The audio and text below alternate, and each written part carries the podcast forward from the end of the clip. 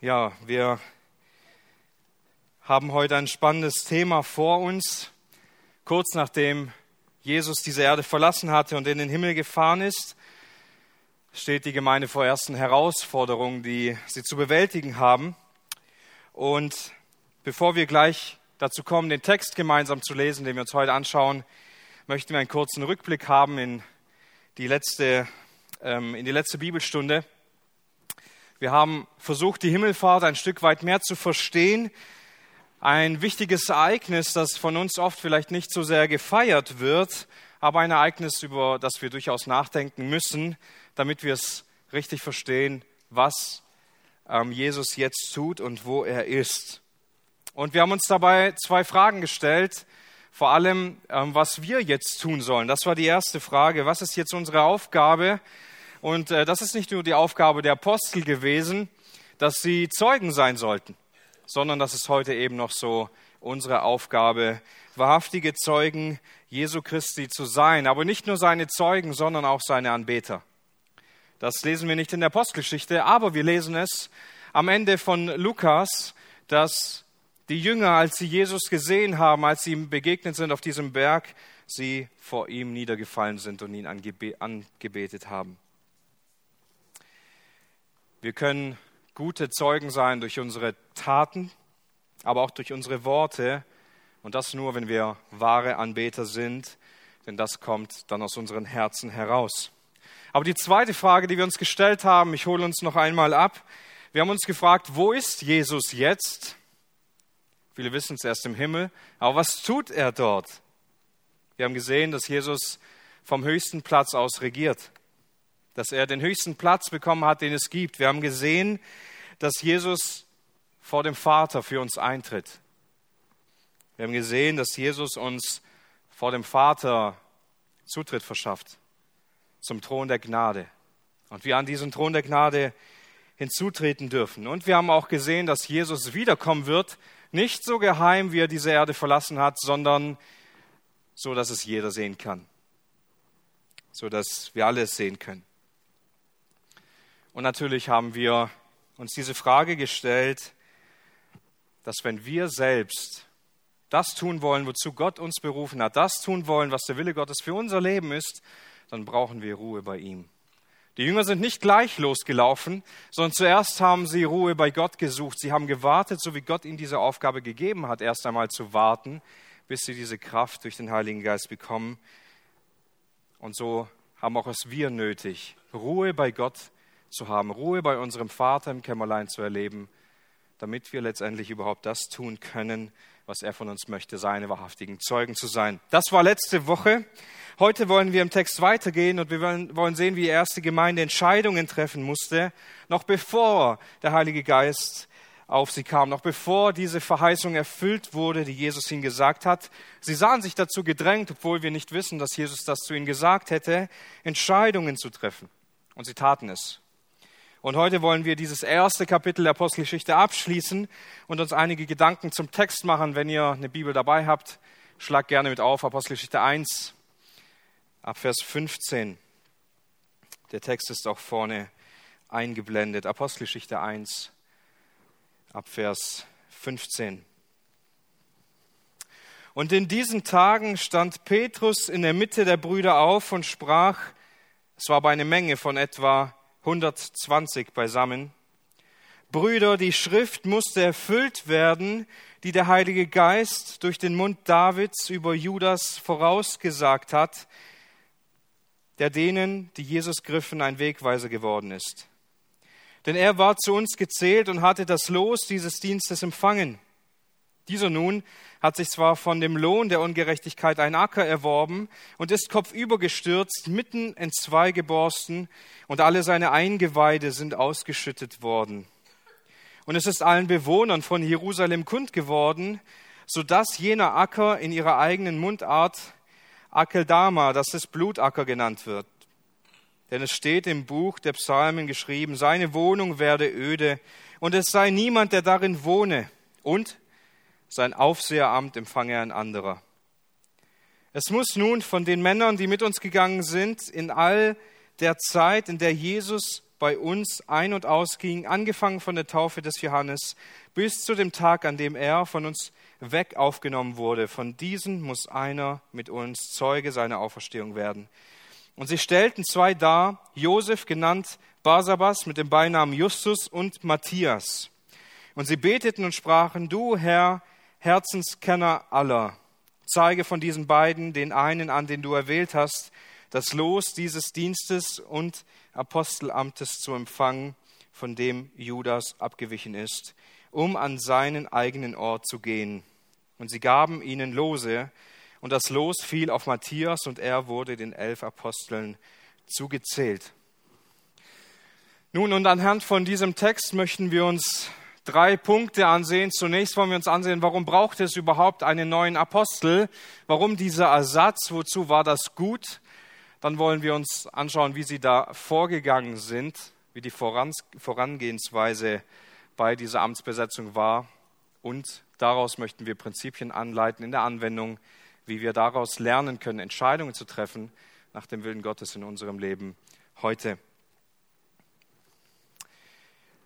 Ja, warum braucht es einen neuen Apostel? Ich möchte kurz ausholen mit einem Unterpunkt, dass es einen Unterschied gibt zwischen Jüngern und Aposteln. Denn was wir hier wiederfinden ist, die Jünger, sie treffen sich immer noch gemeinsam, um Gemeinschaft zu haben, um zu beten. Und etwas weiter vorne im Text wissen wir, dass nachdem Jesus in den Himmel gefahren ist, sie gemeinsam in den Obersaal gingen, mit der Mutter Jesu und mit den Brüdern Jesu, und sie dort gemeinsam waren, um zu beten. Das sagt uns der Text. Aber jetzt wissen wir, dass durchaus mehr Leute da waren an diesem Tage. Es waren etwa 120 Menschen zusammen. Und manchmal gebrauchen wir diese Wörter, vor allem wenn es um Leben von Jesus geht, Apostel und Jünger, als könnte man diese Begriffe austauschen. Also Jesus seine 12 Apostel, Jesus seine 12 Jünger und so weiter. Aber beim Lesen der Bibel merken wir, dass es weitaus mehr als 12 Jünger gab. Die 12 Jünger waren eigentlich nur auserwählt zu einem bestimmten Dienst aus einer größeren Menge von Menschen, die Jesus folgte. Wir wissen beispielsweise aus Lukas 10, Vers 1, dass Jesus unter anderem 70 Jünger auf Missionsreise aussandte, auf eine kleine. Wir wissen, dass Paulus darüber schreibt in dem Kapitel 15 des 1. Korintherbriefs, wer Jesus begegnet ist, nachdem Jesus auferstanden war. Und hier erwähnt er, dass er nach diesen 12 Jüngern noch weiteren 500 Brüdern erschien. Weitere 500 Jünger. Das ist wohl die größte Ansammlung von Jüngern, die uns begegnet in der Bibel, von denen wir wissen, dass sie Jesus nachfolgten. Und aus diesen 70 Jüngern, die wir schon erwähnt hatten, erwählte Jesus sich diese 12, einen engen Kreis von Menschen, die sehr viel mit ihm unterwegs waren, denen er noch viel mehr anvertraut hatte. Und daraus wurden die 12 Apostel. Der Begriff Jünger, er bedeutet vielmehr, ein Schüler zu sein, ein Lernender zu sein. Ein Jünger Jesu ist also in gewisser Weise jeder Mensch, der an Jesus glaubt, der gerettet ist und von Jesus lernt, ihm nachgeht, ihm nachfolgt. Seine Nachfolger sind seine Jünger. Jesus war ein Lehrer, ein beliebter Lehrer, aber auch ein gehasster Lehrer. Aber viele Schüler folgten diesem Lehrer. Viele haben ihm zugehört. Viele wollten seine Wunder sehen, aber viele waren auch absolut davon überzeugt, oder zumindest einige, dass er der Messias ist, und sie folgten ihrem Rabbi. Ein Apostel aber ist kein Schüler. Ein Apostel ist ein Botschafter. Wir kennen dieses Wort vielleicht noch mehr aus der griechischen Form des Apostolos, und es bedeutet, ein Botschafter zu sein. In der Antike war es oft so, dass ein König Apostel hatte, die er losschickte. Botschafter, um wirklich wichtige Nachrichten zu überbringen. Und wenn dieser Botschafter, dieser Apostel des Königs kam, dann wussten alle Menschen, jetzt kommt ein Wort direkt vom König. Jetzt kommen Worte, auf die wir wirklich aufpassen müssen. Jetzt kommt jemand, der kommt mit der Autorität des Königs, und er hat was sehr Wichtiges zu sagen. Da macht man keine Späße. Und bevor unser König Jesus diese Welt verlassen hat, um in den Himmel zu gehen, von dort aus zu regieren, berief er diese 12 Apostel, diese 12 Botschafter und gab ihnen dieses Amt, um in seinem Namen diese Botschaft zu verbreiten, um in seinem Namen diese Botschaft hinauszutragen in die ganze Welt. Was wir also im Neuen Testament lesen können, aufgeschriebene Worte, die hat Jesus nicht selber aufgeschrieben. Der König hat diese Worte nicht selber von Hand aufgeschrieben. All die aufgeschriebenen Worte, erklärend anhand dem Alten Testament, dem Leben Jesu gemäß, die Apostelgeschichte, die Lehrbriefe, die Offenbarungen, all diese Dinge, das sind Worte unseres Königs. Aber Menschen haben es für ihn aufgeschrieben. Seine Botschafter. Das ist also der Unterschied zwischen einem Apostel und einem Jünger. Während jeder, der Jesus nachfolgt, sein Jünger ist, sind sie doch nicht alle Apostel. Nun und da kommen wir in diese Situation, dass einer von diesen merkwürdig war. Einer von denen hat's verbockt. Judas. Was stimmte mit diesem Mann nicht? Das ist eine Frage, der wir heute auch unter anderem ein bisschen auf den Grund gehen müssen. Wir lesen nur, wie sein Weg endete. Zwischen diesen 12 Aposteln und den 12 Stämmen des Volkes Israel gibt es eine Symmetrie. Es verläuft parallel zueinander. Und Jesus macht es auch klar, dass deswegen 12 Apostel da sind, weil es auch 12 Stämme des Volkes gibt. Aber einer von diesen Aposteln, er ist verloren gegangen. Judas Iskariot ist verloren gegangen, er war ungläubig. Er hatte Jesus verraten. Und worin sein Weg geendet hat, ist, dass er sich selbst getötet hat. Nun, und das ist letztendlich der Grund, dieser Ausgang, das Ende seines Lebens, ist der Grund, warum sie sich jetzt treffen, um in der Schrift zu suchen, was die Schrift über ihn sagt. Und so kommen sie dazu, zu dem Entschluss, einen neuen Apostel zu wählen. Und es ist dabei nicht nur interessant, wie genau sie das gemacht haben, sondern auch wichtig zu verstehen, warum gibt es heute keine Apostel mehr? Warum endet irgendwo der Weg dieser Apostel, nachdem Johannes, der letzte Verbleibende, gestorben war? Weil wir hier in diesem Text heute Kriterien finden, Kriterien, die gegeben sein müssen, damit jemand ein Apostel werden kann, die erfüllt werden müssen. Heute gibt es keine Apostel mehr. Ich kann euch auch genau sagen, warum. Weil es keinen gibt, der diese Kriterien erfüllen kann. Es gibt niemanden, der diese Vorgaben erfüllen könnte. Es gibt durchaus Menschen, die behaupten, dass sie Apostel seien. Es gibt durchaus Menschen, die behaupten, dass sie dieses Amt empfangen haben, etwa durch eine Berufung Gottes, aber sie können nicht mehr bestätigt werden. Sie können die Anforderungen nicht erfüllen. Und was ist mit diesem Judas passiert und wie passt das alles zusammen? Er wurde zu einem Verräter.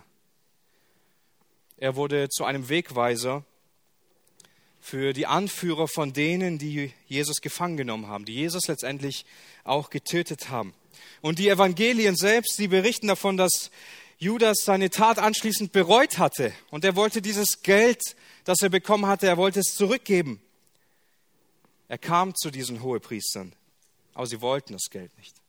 Sie wollten es nicht noch einmal zurücknehmen und noch weniger wollten sie Jesus rausrücken. Also warf er dieses Geld in den Tempel hinein, ging weg und erhängte sich. Die Hohepriester, sie wussten nicht, was sie mit diesem Geld machen sollten. Es ist ja Blutgeld. Sie können es nicht einfach in den Opferkasten des Tempels werfen. Also kauften sie davon einen Acker. Das können wir nachlesen in Matthäus 27, ab Vers 2. Aber Judas, er konnte mit dieser Schuld also nicht umgehen und konnte auch nicht verändern, was passiert war, konnte es nicht rückgängig machen. Also setzte er seinem Leben letztendlich ein Ende. Selbstmord ist quasi die höchste Form des Stolzes und der Verzweiflung. Aber hier in der Apostelgeschichte wird es etwas anders berichtet. Hier heißt es, dass Judas den Acker kaufte, nicht etwa die Hohepriester, wie es Matthäus berichtet.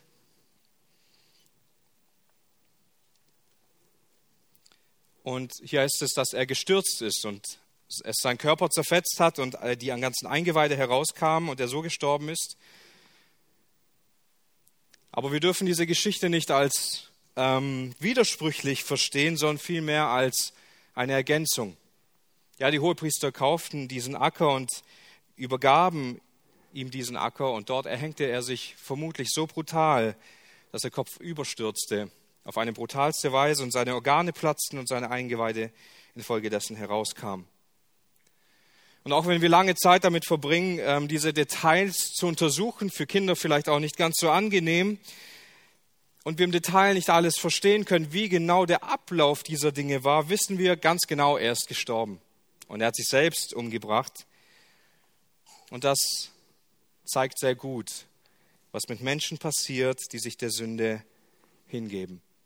Wir können schon früh Hinweise darauf finden in den Evangelien, was Judas tun wird oder was er tun wollte.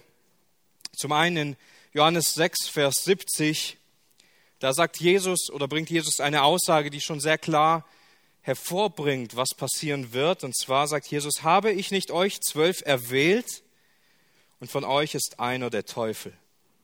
Also Jesus wusste schon ganz genau, was passieren wird. Jesus war nicht überrascht und sagte dann, Judas, du bist es? Nein, er wusste ganz genau, dass es Judas ist. Das sagt er schon eine ganze Weile vorher. Mindestens ein Jahr, bevor er verraten wurde, sagt Jesus, ich habe euch 12 doch erwählt. Und einer von euch ist der Teufel. Einer von euch ist des Teufels Werkzeug. Einige Kapitel später, in Johannes 13, Vers 21, da finden wir auch eine Bemerkung. Da kündigt Jesus nämlich genau das noch detaillierter an und er sagt, als Jesus dies gesagt hatte, wurde er im Geist erschüttert und bezeugte und sprach, wahrlich, wahrlich, ich sage euch, einer von euch wird mich überliefern. Einer von euch, er wird mich ans Messer bringen. Einer von euch wird mich verraten. Einer von euch wird mich nehmen und mich übergeben. Jesus wusste, was passieren wird. Er wusste, wie die Geschichte mit Judas enden würde und wir kennen dieses traurige Ende. Es ist so brutal und so eindeutig und wir werden hier am Anfang der Apostelgeschichte nochmal mit hineingenommen. Aber was ich machen will, ist, wir wollen bei Judas sehen, dass bereits andere Dinge in seinem Leben passiert sind, die uns sehr gut zeigen, dass sein Herz eben nicht Jesus zugetan war, Jesus nicht zugeneigt war, weil er im Herzen nicht gläubig war. Das Erste, das wir über ihn wissen, das wird in Johannes 13, Vers 29 erwähnt, dass er verantwortlich war für die Barkasse, verantwortlich für die Kasse und Jesus hat sie ihm anvertraut. Als Jesus ihm sagte, dass Judas das, was er tun wollte, bald tun sollte und der Satan dann Besitz in seinem Herzen nahm, verstanden die anderen nicht, warum Jesus das sagte. Hier heißt es sogar, dass er für die Barkasse verantwortlich war und vermutlich die Jünger dachten, er müsste irgendetwas besorgen. Sie haben die Aussage Jesu nicht verstanden, aber Judas hat sie genau verstanden. Das ist der Moment, an dem der Teufel Besitz von ihm genommen hat. Aber was ist vorher passiert? Vorher ist was Entscheidendes passiert. Ein ganzes Stückchen vorher, in Johannes 12, wird von einer Begebenheit sichtbar, wo alle zusammen waren. Bei Martha und Maria und bei Lazarus zum Essen. Und hier können wir lernen anhand der Geschichte, dass er auf Geld ausgerichtet war, anstatt auf Jesus ausgerichtet zu sein. Ich möchte hier ein paar Verse vorlesen, Vers 3 bis 6 aus Johannes 12. Da nahm Maria ein Pfund Salböl von echter, sehr kostbarer Narde und salbte die Füße Jesu und trocknete seine Füße mit ihren Haaren. Das Haus aber wurde von dem Geruch des Salböls erfüllt. Es sagte aber Judas, Simons Sohn, der Iskariot, einer von seinen Jüngern, der im Begriff stand, ihn zu überliefern, warum ist dieses Salböl nicht für 300 Denare verkauft und den Armen gegeben worden? Er sagt aber dies nicht, weil er für die Armen besorgt war, sondern weil er ein Dieb war und die Kasse hatte und trug, was eingelegt wurde. Was also hier so sichtbar wird in Judas seinem Leben ist, er ist besorgt um die Verschwendung dieses Salböls. Warum bekommt dieses Salböl der Messias? Warum verkaufen wir es nicht? Und wir merken, er ist gar nicht besorgt um die armen Menschen. Johannes machte diese kleine Bemerkung, er war ein Dieb. Er hatte die Kasse und er nahm daraus und er verwaltete es. Nun, mit diesem Salböl hätte er ein gutes Geschäft machen können. 300 Denare, also 2.142,86 €. Keine schlechte Summe, oder? Zumindest nach dem heutigen Kurs. Aber in dieser Aussage finden wir noch weit mehr als eine scheinbare Besorgnis über die Armen. Johannes gibt uns hier einen Einblick in sein Herz. Er war ein Dieb und hat sich dem Geld hingegeben. Er sah zu, wie dem Herrn aller Herren, wie dem König aller Könige gedient wird, wie etwas Kostbares angewandt wird, kostbares Salböl, um seine Füße damit einzusalben. Er sieht, wie diesem König gedient wird. Und er freut sich nicht darüber. Er freut sich überhaupt nicht. Was ihm auffällt ist, das könnte mein Geld sein. Mein Profit geht hier verloren. Er sah seinen eigenen Götzen bestohlen. Es ist also nicht so, dass Satan irgendwann sich den Judas geschnappt hat, sondern Judas, sein Herz, war bereits vorher weit weg vom Herzen Jesu. Dem Herzen Jesu nicht zugewandt, ungläubig. Also was tat er? Er ging zu den Hohepriestern freiwillig und wollte ein Angebot. Matthäus 26,14 heißt es: Dann ging einer der 12, der Judas Iskariot hieß, zu den Hohepriestern und sprach: Was wollt ihr mir geben? Und ich werde ihn euch überliefern. Sie aber setzten ihm 30 Silberstücke fest. Von da an suchte er eine Gelegenheit, ihn zu überliefern.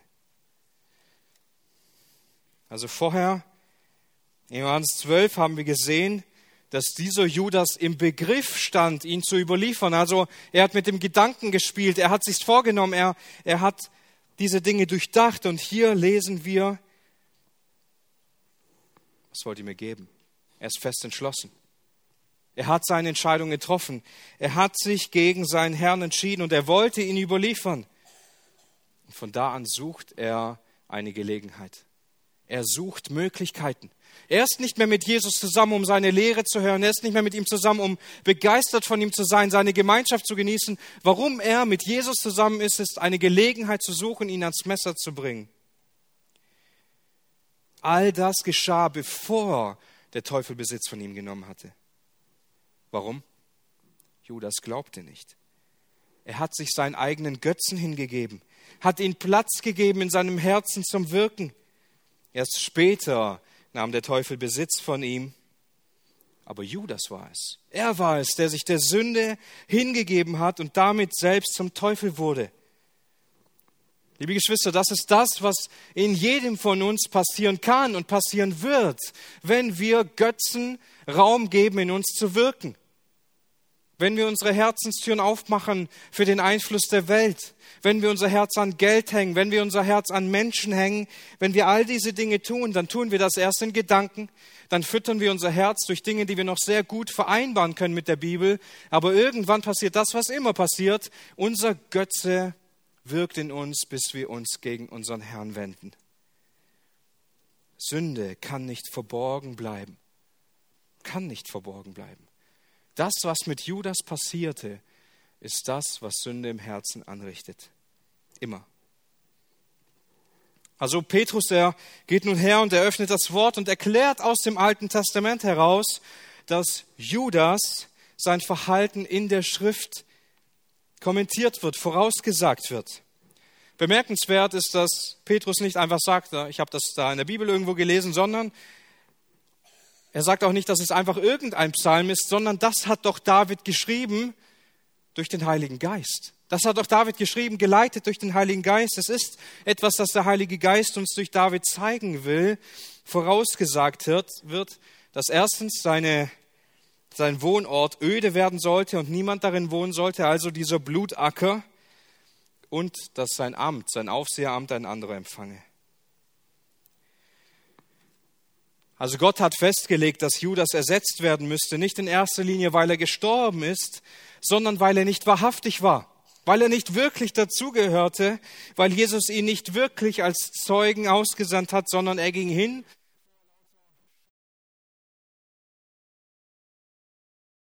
Der erste Apostel am Märtyrertod starb, brauchte er keinen Nachfolger, keinen Ersatz, nur für Judas. Deshalb braucht es einen neuen Apostel. Nun, wie sind sie vorgegangen? Wie gingen sie vor, um dieses Amt neu zu besetzen? Wir lesen noch einmal ab Vers 21. Es muss nun von den Männern, die mit uns gegangen sind, in all der Zeit, in der der Herr Jesus bei uns ein- und ausging, angefangen von der Taufe des Johannes bis zu dem Tag, an dem er von uns weg aufgenommen wurde, von diesen muss einer mit uns ein Zeuge seiner Auferstehung werden. Darin sehen wir also grundsätzlich drei Voraussetzungen. Erstens, er muss von Anfang an dabei gewesen sein. Er muss von Anfang an ein Jünger Jesu gewesen sein. Als zweites, er muss ein Augenzeuge der Auferstehung sein. Sie können nur jemanden mitnehmen, der miterlebt hat, mitgesehen hat, dass Jesus auferstanden ist. Also einer mindestens von diesen 500 Jüngern, denen Jesus sich gezeigt hat. Und er muss eine Beauftragung von Jesus selbst bekommen. Das geht nicht so sehr aus diesen Voraussetzungen hier hervor, sondern vielmehr noch aus dem Gebet. Denn hier heißt es, den einen an, den du erwählt hast, das Los dieses Dienstes und des Apostelamtes zu empfangen. Also er muss von Jesus berufen sein. Das sind die drei Kriterien. Und wenn wir uns diese drei Kriterien genauer ansehen, dann fällt uns auf, dass einige von ihnen sogar schon später dazu kamen. Nicht alle waren ganz am Anfang von der Zeit des Johannes dabei, wo Jesus getauft wurde. Das zeigt uns schon, dass sie sehr harte und starke Maßstäbe hatten. Er muss erlebt haben, was Jesus getan hat am Kreuz, dass Jesus auferstanden war von den Toten. Er muss erlebt haben, dass Jesus ihn berufen wird. Zwei Männer kommen ins Spiel, Josef und Matthias. Und sie beten nun zu Gott darum, dass Gott ihnen zeigt, wer es sein soll. Und dann werfen sie ein Los. Da gehen wir später auch noch drauf ein, um zu sehen, wen von diesen beiden Gott erwählt hat für dieses Amt und für diesen Dienst. Nun das Los, das fällt dann auf Matthias. Und er wird zum Apostel gemacht anstatt von Judas. Aber danach lesen wir nichts mehr über ihn. Wo ist Matthias? Ab Apostelgeschichte 2. Wie vom Erdboden verschluckt. Wir lesen auch wenig über die anderen Apostel. Nur 3 Apostel sind noch mehr im Fokus.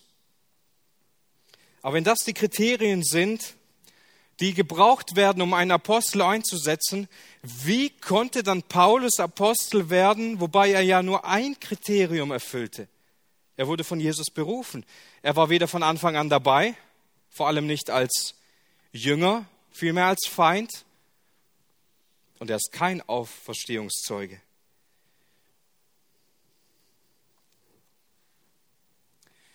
Nun, Paulus, er wurde kein Apostel für die Juden. Er wurde Apostel für die Heiden. Und was geschehen ist, nachdem Paulus dieses Amt bekommen hatte, er wurde erstmal gar nicht akzeptiert. Er musste erstmal nach Jerusalem reisen. Und er musste sich dort bestätigen lassen, dass er Apostel für die Heiden werden kann. Das Ganze erzählt er in Galater 1, 15 bis 24, erleben wir seine Geschichte oder er erzählt da einiges darüber. Und Sie bestätigen sein Apostelamt für die Heiden. Und was wir auch merken in seinem Leben ist, er berichtet darüber in 1. Korinther 15, dass er eine unzeitige Geburt ist, dass er nicht wert ist, ein Apostel Gottes genannt zu werden. Paulus hat nie den Anspruch erhoben, mit den anderen 12 Aposteln auf einer Stufe zu sein. Er hat sich mal als geringer angesehen. Paulus hätte nie den Platz von Judas ausfüllen können, weil Gott einen anderen Plan mit Paulus hatte. Sein Plan war für die Heiden, während die anderen 12 Apostel für die Juden eingesetzt sein sollten. Also selbst bei Paulus können wir sehen, der nur kurze Zeit später selbst Apostel werden sollte, nicht mal er konnte diese Kriterien noch erfüllen. Erstmal wollten sie ihn gar nicht aufnehmen, wollten sie ihn gar nicht haben. Sie glaubten seiner Bekehrung nicht einmal. Es dauerte eine ganze Weile, bis das aufgelöst wurde, bis er akzeptiert wurde in der Gemeinschaft der Gläubigen. Jetzt, heute, gibt es keine Apostel mehr. Selbst wenn jemand behaupten würde, und das passiert ungefähr wahrscheinlich alle paar Monate, sie können nicht mehr bestätigt werden. Nach dem letzten Apostel gab es Hirten, gab es Lehrer, Evangelisten. Pastoren und so weiter, aber keine Apostel mehr. Und das sind wichtige Grundlagen, die wir hier in diesem Text wiederfinden.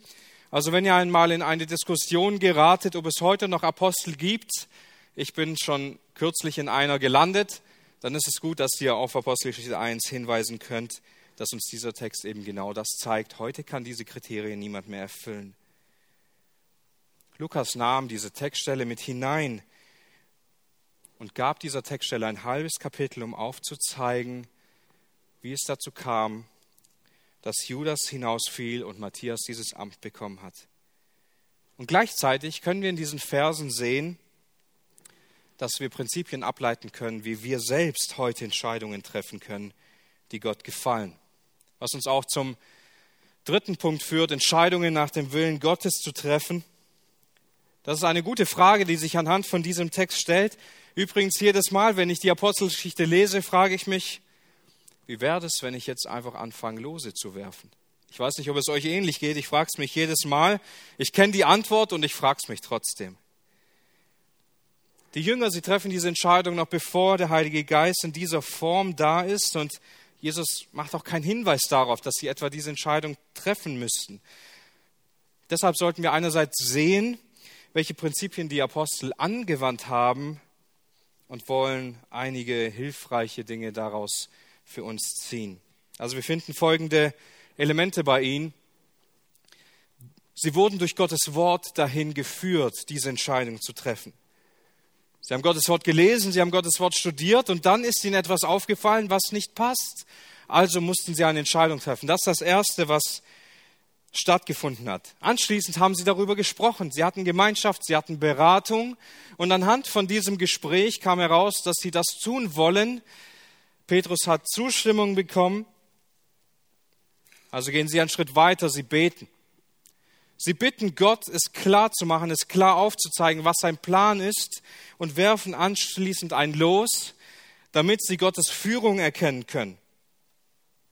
Auf diese Dinge wollen wir noch zu Ende dieser Bibelstunde unser Augenmerk legen, um zu erfahren, was wir daraus lernen können, über Entscheidungen zu treffen.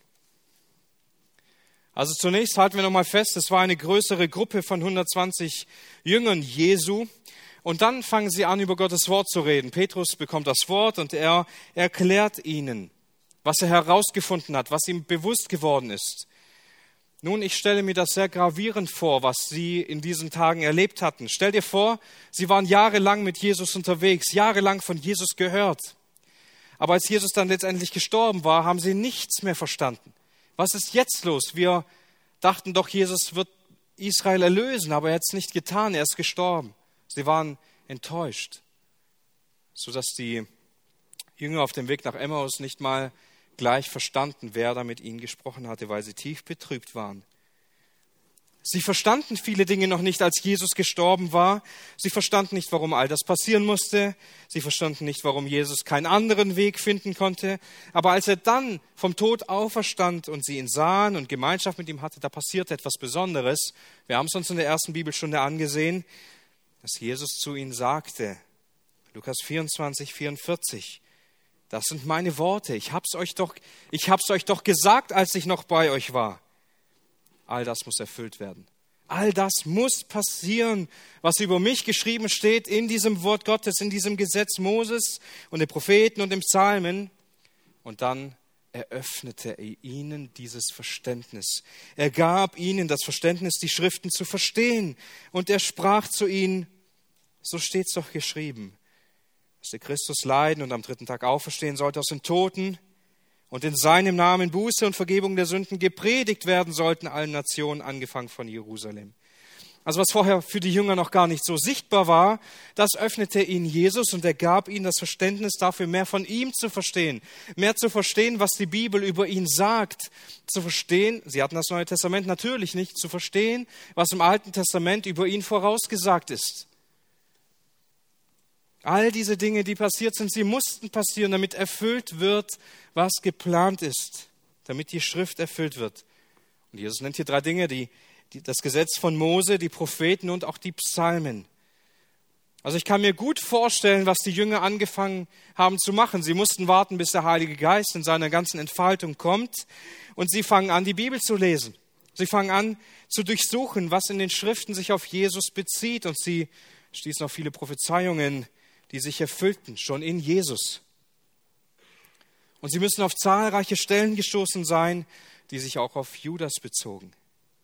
Denn im Alten Testament ist relativ oft von einem Menschen die Rede, der scheint ein Freund des Messias zu sein, aber ihn dennoch hasst. Also er tut so, als sei er ein Freund vom Messias, aber er hasst ihn in seinem Herzen. Da haben wir Psalm 41, Psalm 55, Psalm 109, Sakarja 11, wo das mit den 30 Silberlingen drin steht. Also sie müssen auf mehrere Stellen gestoßen sein beim Lesen des Alten Testaments, in denen sie erkannten, dass es hier um diesen Judas ging, dass es hier um diesen Verräter Judas ging, und sie waren zum Handeln bewegt. Sie sagen, schaut mal, das alles steht hier im Wort Gottes. Wir haben diesen Feind gefunden, wir haben diesen Feind gesehen, wir haben es miterlebt, was passiert ist. Gottes Wort hat sie angesprochen. Gottes Wort hat ihnen das gezeigt. Gott hat es ihnen gezeigt. Und das ist durchaus ein Prinzip, das wir in unser Leben übertragen können. Wenn wir Gottes Wort lesen, wenn wir Gottes Wort studieren, dann spricht es uns an. Nicht nur wir lesen Gottes Wort liest auch uns und zeigt uns Dinge, die wir erkennen müssen. Wir können nicht einfach die Bibel auftun und mit unserem Verstand lesen und verstehen, was kognitiv unser Verstand verarbeiten kann. Wir müssen mit unserem Herzen dieses Wort lesen. Es ist gut, mit dem Verstand die Dinge begreifen zu wollen. Aber noch viel wichtiger, dass unser Herz immer wieder ergriffen wird von dem, was Gott uns zeigen will. Daher gibt es hier zwei wesentliche Merkmale, wie wir die Bibel lesen können. Das erste ist, wir stehen vor einer Entscheidung. Wir haben eine Not, und aufgrund von dieser Not, die wir haben, fangen wir an, Gottes Wort zu lesen, damit es uns in dieser Not hindurch leitet zu einer guten Entscheidung. Dann können wir indirekt oder direkt etwas finden in der Schrift, das uns zeigt, was jetzt dran ist. Das ist dann anders wie bei Petrus. Bei Petrus ging es um die spezielle Erfüllung des Wortes Gottes. Bei uns geht es um ein Leben mit Gott, das nicht direkt in der Bibel thematisiert wird. Wir können nicht direkt ein Wort finden, das 2000 Jahre nur für uns in dieser einen Situation drin ist. Aber es gibt durchaus Themen, es gibt durchaus Entscheidungen, die haben wir zu treffen. Und es ist gut, wenn wir dann anfangen, die Bibel genau in diesem Blick zu studieren. Partnerwahl vielleicht. Für die jungen Leute. Berufswechsel. Unsere Lebensstruktur, unsere Lebensrichtung. Was will Gott von mir in dieser Situation? Ich habe eine Not, ich habe einen Gedanken, was mache ich jetzt? Dann wäre Bibellesen schon mal ein ziemlich guter Anfang, denn Gott zeigt uns dadurch Dinge, wenn wir mit unserem Herzen anfangen, sein Wort zu lesen. Das ist die eine Möglichkeit. Die andere Möglichkeit ist, wir lesen einfach in unserer täglichen Bibellese und Gott spricht uns auf einmal an. Und wir merken, oh Mann, ich bin auf der Arbeit gar kein gutes Zeugnis mehr gewesen. Gott zeigt es mir hier. Oder wie ich mit meiner Familie umgegangen bin in letzter Zeit. Das ist nicht in Ordnung. Oder hier habe ich in einem Konflikt gelebt. Hier habe ich ein stolzes Herz gehabt. Hier habe ich schlecht über andere Menschen geredet. Und Gott deckt das in unserem Leben auf. Wie? Nicht durch Gedankenblitze, sondern indem wir sein Wort lesen und er uns wie durch einen Spiegel zeigt, wer wir vor ihm sind. Das sind Hilfsmittel, die Gott uns gibt, durch sein Wort, ein Weg, wie er zu uns spricht und uns zum Handeln auffordert. Ich persönlich habe das schon oft in meinem Leben gemerkt, dass ich die Bibel lese und auf einmal merke, Junge, du musst heute was klären oder darüber musst du mal ganz neu nachdenken. Da muss eine Schraube neu gestellt werden. Hier müssen neue Einstellungen an deinem Herzen vorgenommen werden. Diese Dinge habe ich immer wieder erlebt. Wir können nicht einfach Entscheidungen treffen, ohne in Gottes Wort direkt und indirekt danach zu suchen, was es uns zu sagen hat. Das zweite ist Gemeinschaft und Beratung. Also Petrus, er hat das nicht einfach alleine entschieden, hat die Losung nicht einfach so durchgezogen, oder auch nicht nur im kleinsten Kreis. Nein, er legt ihnen diese Punkte vor. Und sie sprechen darüber, um gemeinsam eine Entscheidung zu treffen.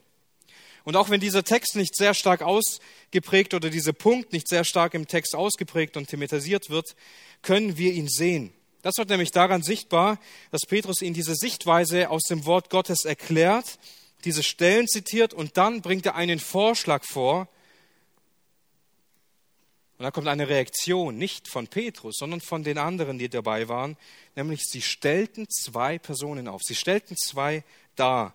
Das heißt, Petrus hatte diese Männer, die dabei waren, diese 120 für seinen Vorschlag gewinnen können. Und gemeinsam in einer Einheit haben sie diese Entscheidung getroffen, diese zwei Brüder aufzustellen. In der Bibel kommt das immer wieder neu vor, dass es sehr weise ist, Entscheidungen nicht alleine zu treffen. In Sprüche 15, 22, hier heißt es, Pläne scheitern, wo keine Besprechung ist, aber durch viele Ratgeber kommen sie zustande. Da, wo wir mit Menschen nicht darüber sprechen, wo wir uns nicht sagen lassen, wo wir einfach stur unseren Weg gehen, da scheitern wir, da versagen wir. Aber da, wo wir mit anderen Menschen reden, ihnen unsere Gedanken mitteilen, Hilfe bei ihnen suchen, Rat bei ihnen suchen, da kommen Dinge zustande. Wir sind oft einfach so egoistisch und so stolz, zu meinen, wir haben es erkannt, wir haben es gesehen, wir haben ein Thema durchdacht und dann kann ich es einfach tun. Anhand der Bibel ist das dumm. Sprüche 20, Vers 18. Pläne kommen durch Beratung zustande und mit weiser Überlegung führe Krieg. Wenn wir nur unsere Gedanken, nur unsere Sichtweisen betrachten, können wir ganz schnell Entscheidungen treffen, die wir wieder bereuen, weil die Gefahr so groß ist, dass wir es nicht klar gesehen haben, dass unsere Sichtweise betrübt war. In Petrus seinem Fall ist es sehr gut gelaufen, weil er Zustimmung für diesen Weg bekommen hat, aber in unserem Leben passiert es doch auch oft, dass wir zu Fall kommen können, wenn wir Entscheidungen alleine treffen und wenn wir Rat suchen, Menschen uns einen anderen Rat geben, wie wir es vielleicht gerne hätten. Wir haben oft einen schlechten Blick. Wir sehen oft nicht klar, getrübt durch unsere eigene Brille. Wir brauchen Beratung, um gute Entscheidungen zu treffen. Auch in der Apostelgeschichte nehmen wir genau dieses wahr. Im Apostelkonzil, Apostelgeschichte 15, entsteht ein größerer Streit wegen einer Irrlehre, die entsteht, weil einige sagen, es reicht nicht an Jesus zu glauben, du musst dich auch beschneiden lassen. Und in diesem Apostelkonzil wird um Wahrheit und einen Weg gerungen, den sie gehen können. Und dann fängt Petrus an zu erzählen, wie Gott ihn gebraucht hat, um Heiden zu retten.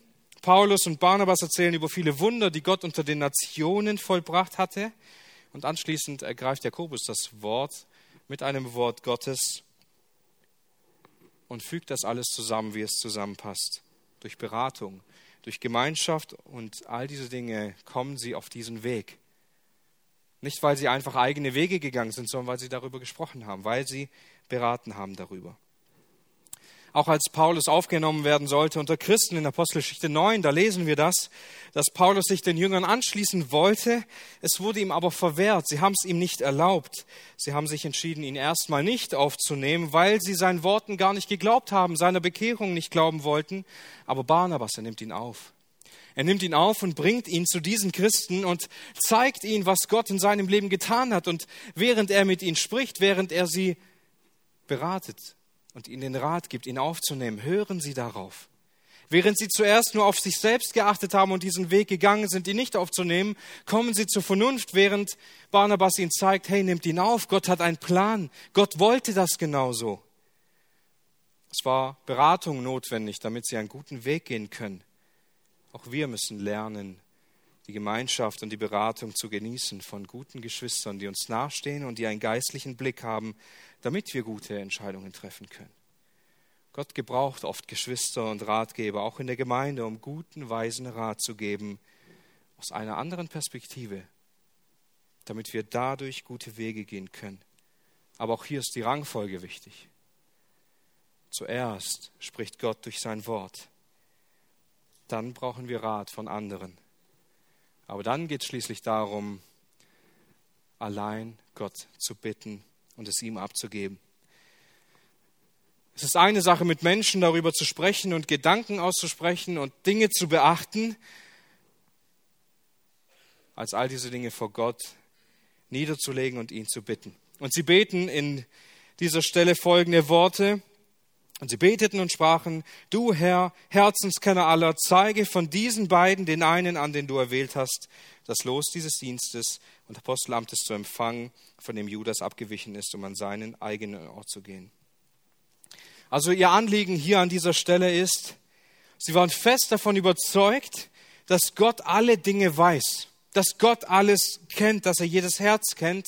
Sie nennen ihn und geben ihm diesen Titel Herzenskenner aller Menschen. Nicht nur von uns, nicht nur von den Kindern Gottes, sondern Gott kennt alle Herzen, alles ist vor ihm offen, alles ist aufgedeckt vor ihm. Und damit gibt es auch nichts, was Gott uns nicht öffnen kann. Es gibt nichts, was Gott uns nicht zeigen könnte. Gott kann uns alle Dinge zeigen, die wir noch nicht sehen können. Daher ist es besonders notwendig, in Entscheidungen genau dafür zu beten. Es braucht ein Gebet dafür, dass Gott seinen Willen offenbart.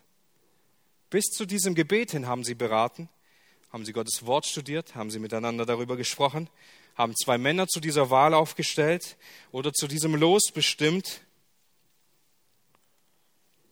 Wir spüren in diesem Gebet dieser Apostel, trotz einer guten Vorbereitung, trotz all dem, was sie schon getan haben, durch das Wort Gottes, durch den Rat, wir spüren die Abhängigkeit, die sie zu Gott haben.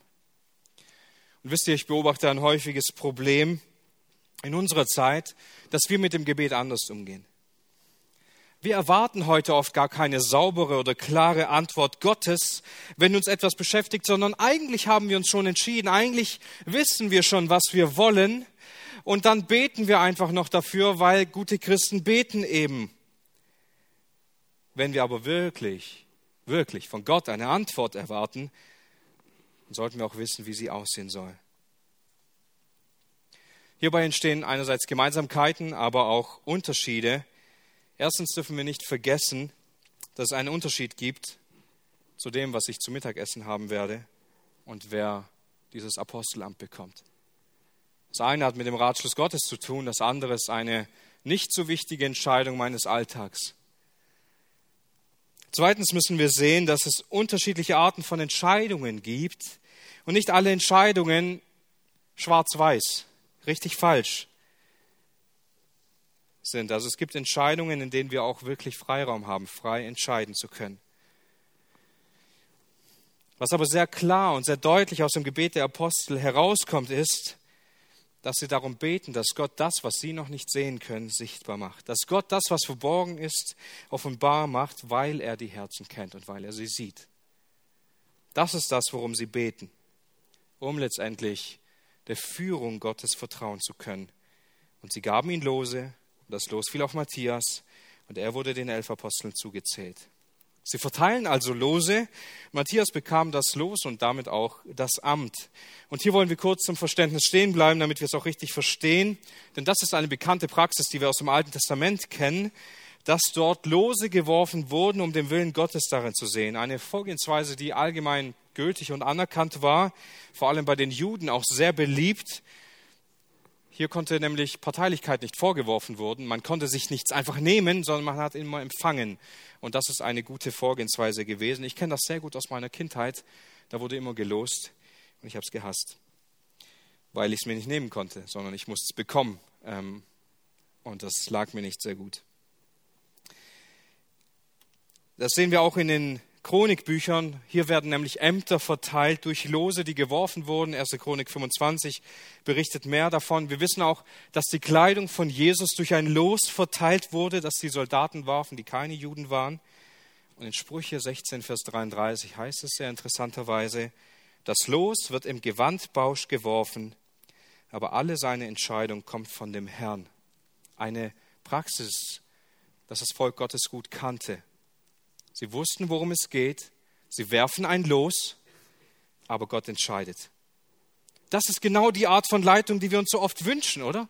Wir wünschen uns, dass ein Gebet zu sprechen, dann ein Los zu werfen, das will Gott.